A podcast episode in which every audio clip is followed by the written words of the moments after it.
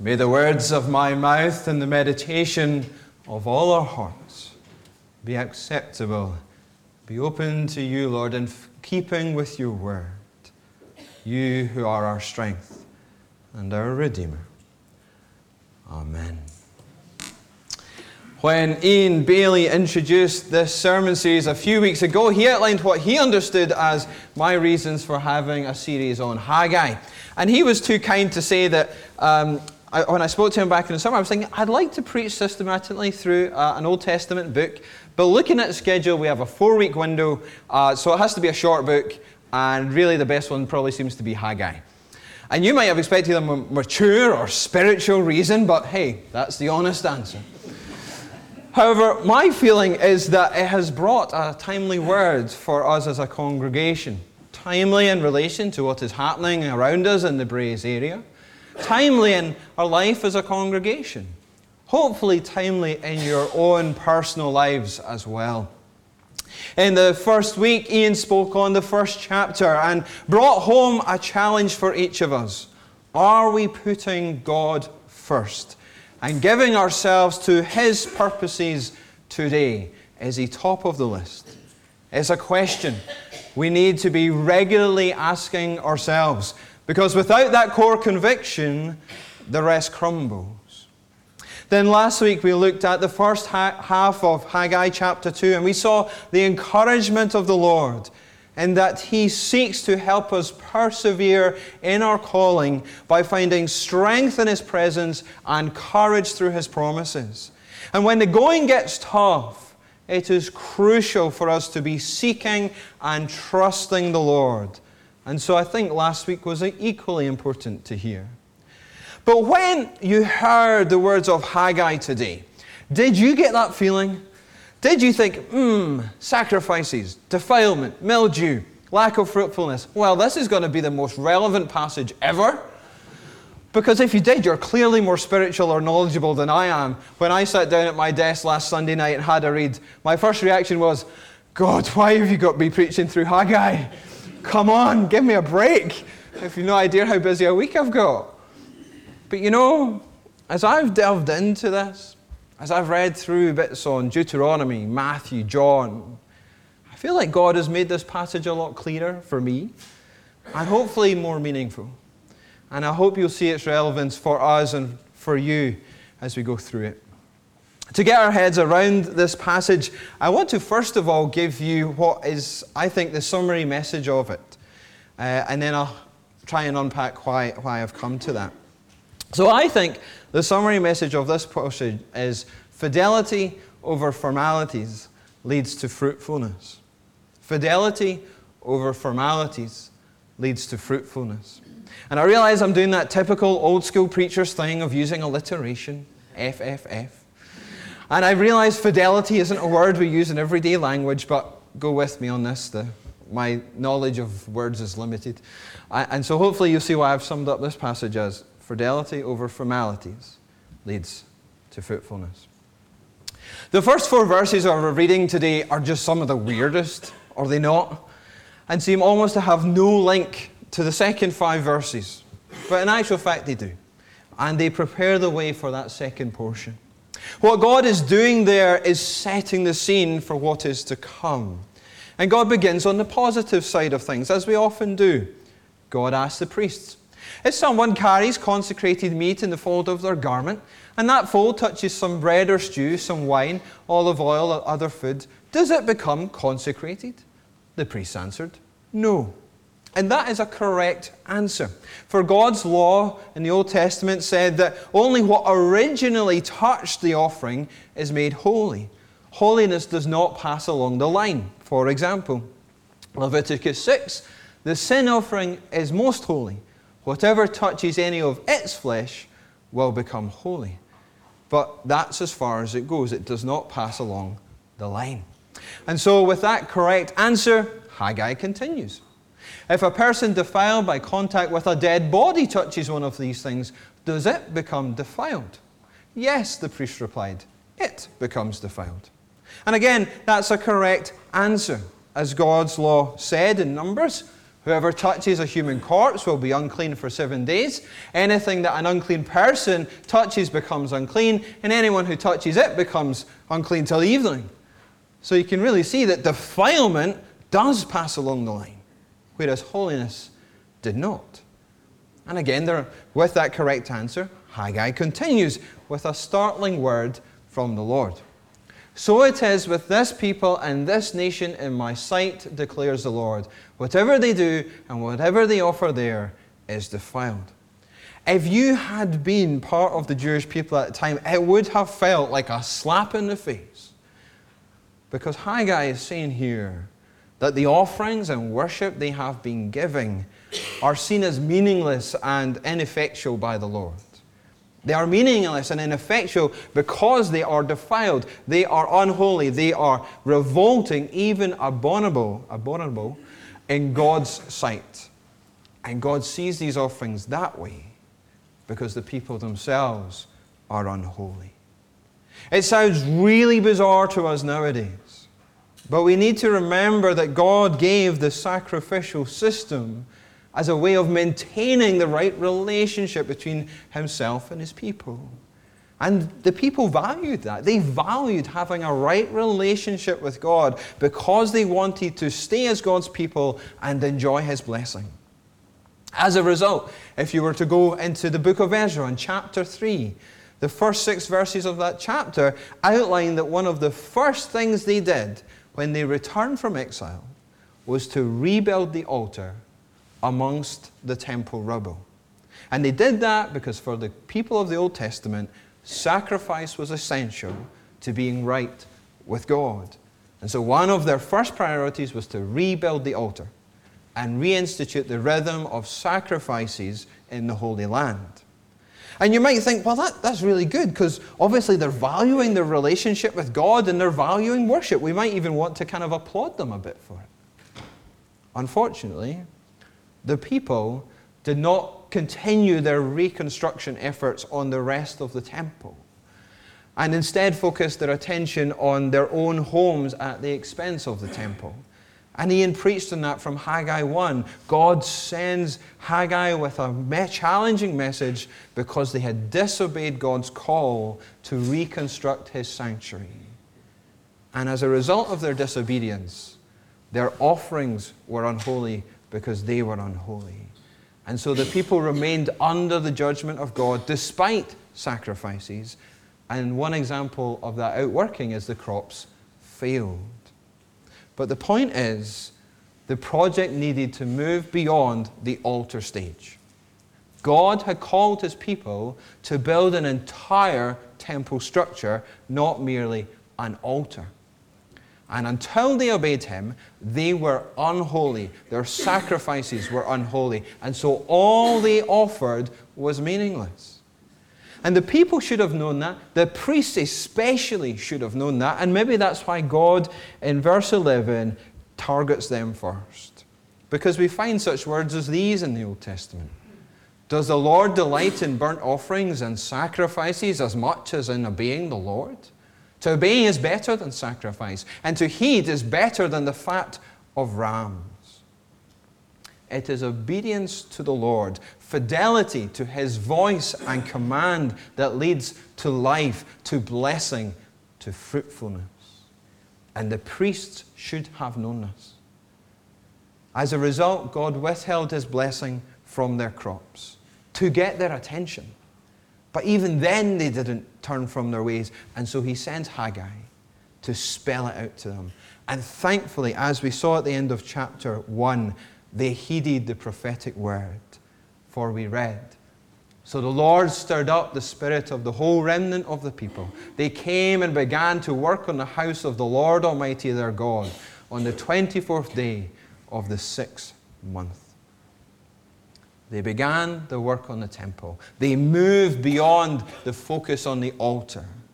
And so now in chapter 2, three months later to the day, God sends Haggai with a third message, not with a word of challenge, but with a reminder of what had come before and what lies ahead because of their fidelity.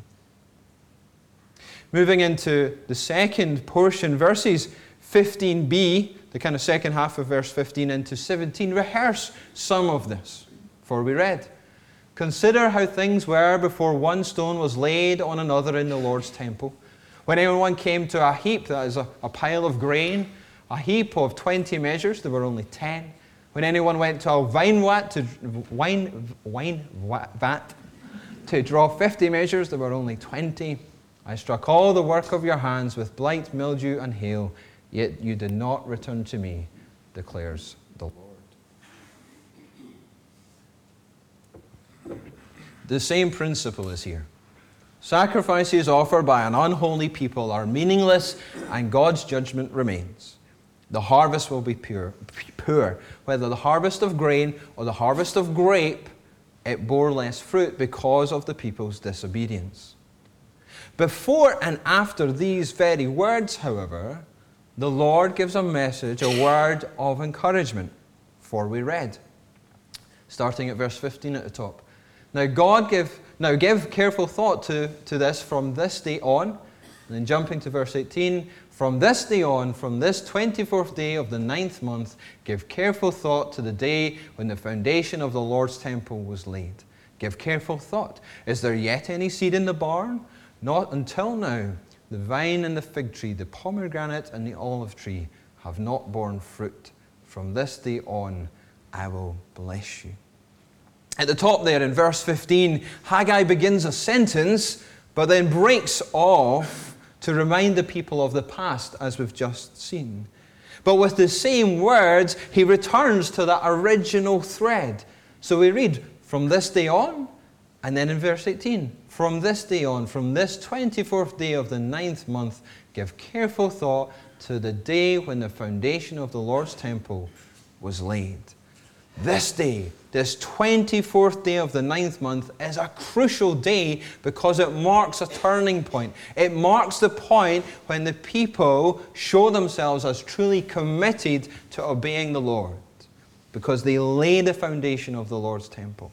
It is a mark of commitment, of intention, that they are going to see this through. And because of that intention, because of that obedience, this day also marks a turning point in their relationship with God because He'll now bring blessing.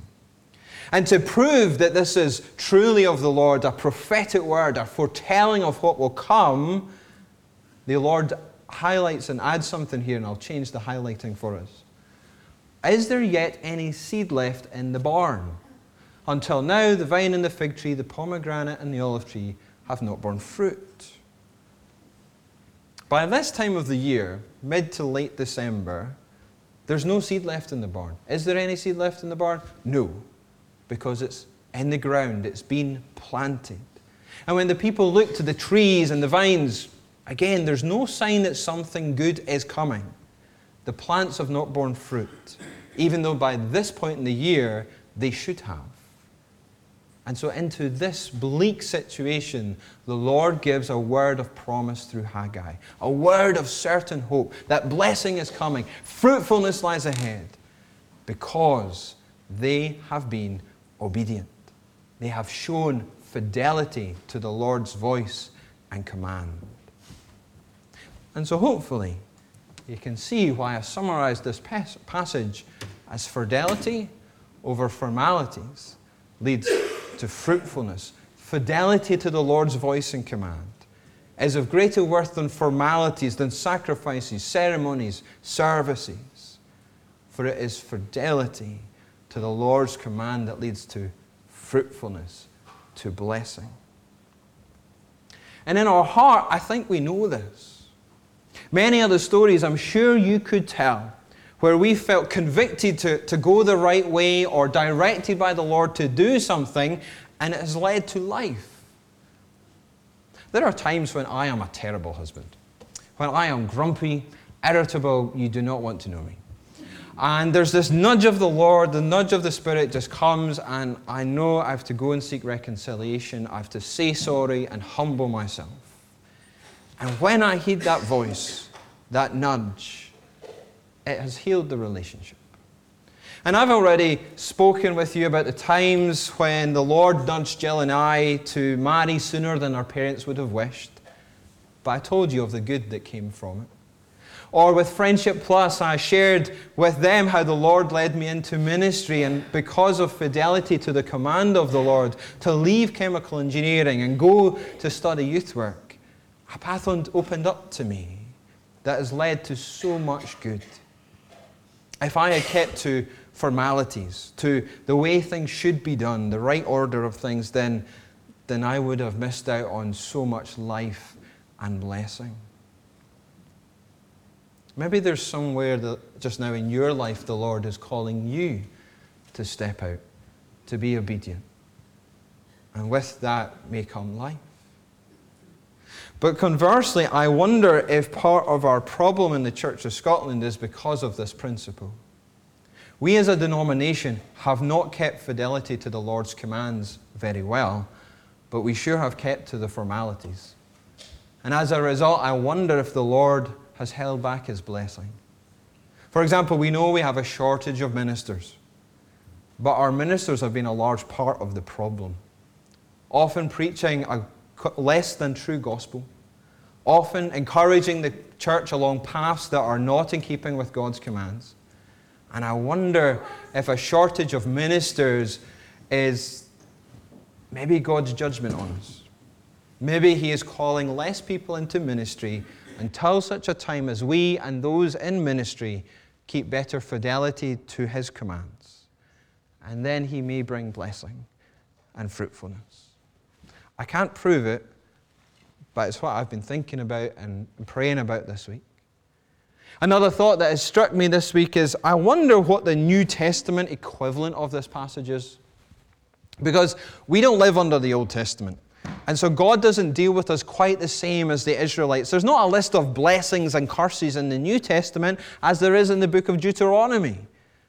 But in reading up on the book of Deuteronomy, I was directed towards our second passage today, John chapter 15. And in that chapter, I think we see that fidelity to the command of Jesus also leads to fruitfulness. We see it in a number of verses. I am the vine, you are the branches. If you remain in me and I in you, you will bear much fruit. If you keep my commands, you will remain in my love. My command is this love each other as I have loved you. Greater love has no one than this to lay down one's life for one's friends. If we remain in Jesus, we will bear much fruit. To remain in Jesus means to obey his commands. And his command here is to love each other, to lay down our lives. Now, obviously, Jesus taught many things beyond just love for one another. He taught us to love, have love for God and love for neighbor and, and enemy. So, fidelity to the command of Jesus here surely includes not only love for friends and those in the church, but the principle is that fidelity to the command of Jesus leads to fruitfulness. But that fruitfulness only comes about because of showing fidelity to the command of Jesus. To love, to love well, to love by laying down our lives. And so that got me thinking. I've had to do quite a lot of that this week. Where do we need to grow in our love for others? Where are we being called to lay down our lives for others, for one another. 14 years of marriage between Jill and I have rubbed off a fair few rough edges. There's still a lot to go, mostly on my side. Uh, some of those rough edges have been serious things, some have been smaller but still important things. For example, and I'm sure I must be the only one with this, I am terrible at scheduling stuff and putting things in the diary or making a decision about something without checking with Jill and including her in the process. So, probably not familiar to you. You're all super holy people. I've had to learn that she and I had a partnership, and that to partner well with her, to love her well, means to include her in the decision making and scheduling. Still working on it. It might sound a silly way of illustrating this, but hopefully you get the idea that the tensions in our relationships can show us where we may need to grow in love for one another and where we might need to lay down our lives. So I wonder what tensions would you pick on? What would you highlight? There's a question. Turn to your neighbor. No, joking. I am not the font of all knowledge on this, so, uh, and I don't see and hear everything. But across the Western church and across our denomination, maybe especially our denomination, there can appear at times a tension between the generations.